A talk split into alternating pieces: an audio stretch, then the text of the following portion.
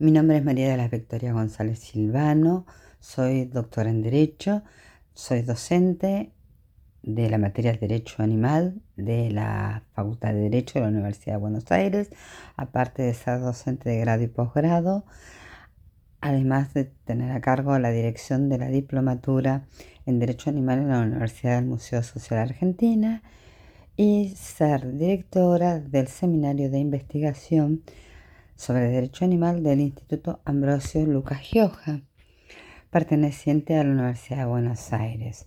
Además de eso, pertenezco eh, a distintos organismos y soy actualmente la directora del Instituto de Derecho Animal del Colegio Público de Abogados de la Capital Federal.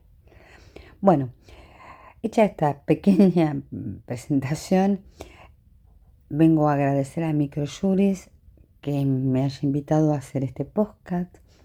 La, la idea es plantearles a ustedes o contarles qué deben hacer eh, sobre específicamente cuando nos encontramos ante una causa de derecho animal en la cual la 14346 no es aplicable porque no tenemos dolo o porque no se ha podido acreditar.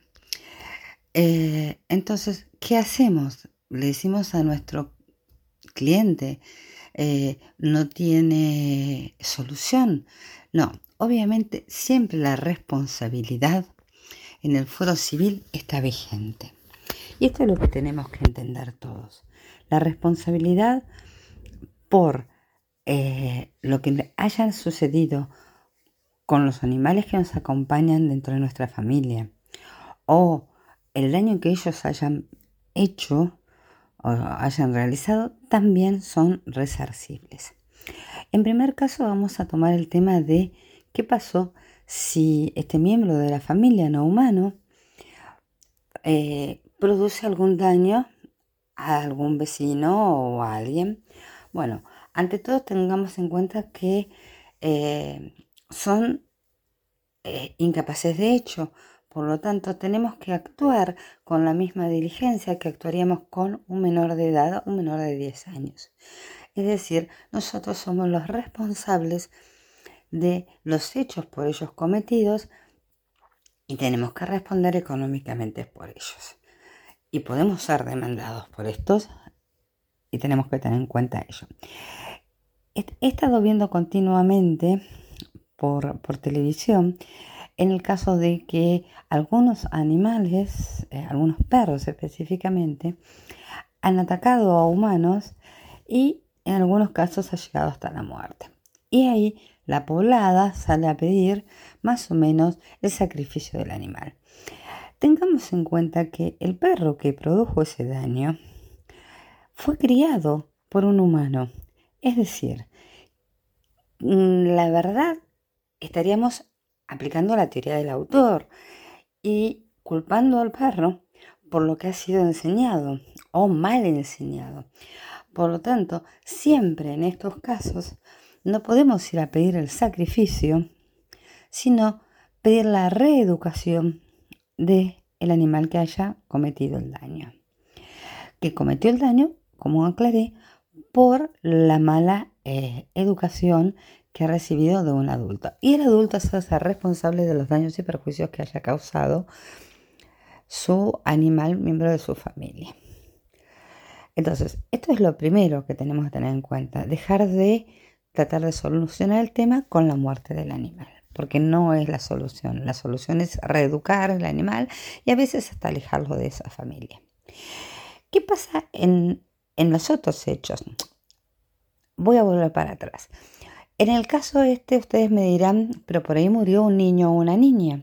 Y yo les voy a poner como ejemplo, ¿qué pasaría si el que cometió el daño, en vez de ser un perro, fue un humano, un chico de 8 o 9 años? Con una gomera tiró y mató a otro humano. ¿Estaríamos pidiendo el sacrificio de ese humano? Obviamente de ese niño, obviamente que no. Por lo tanto, tenemos que tener en cuenta que Acá estaríamos haciendo especismo, es decir, diferenciando por especie, y en vez de darle la sanción a quien corresponde, que es a quien crió mal a este animal, este, lo estaríamos este, no dándole más que una sanción civil y no dándole al animal la posibilidad de ser reeducado y reinsertado en una familia que realmente lo quiere. Porque quien educa mal no quiere.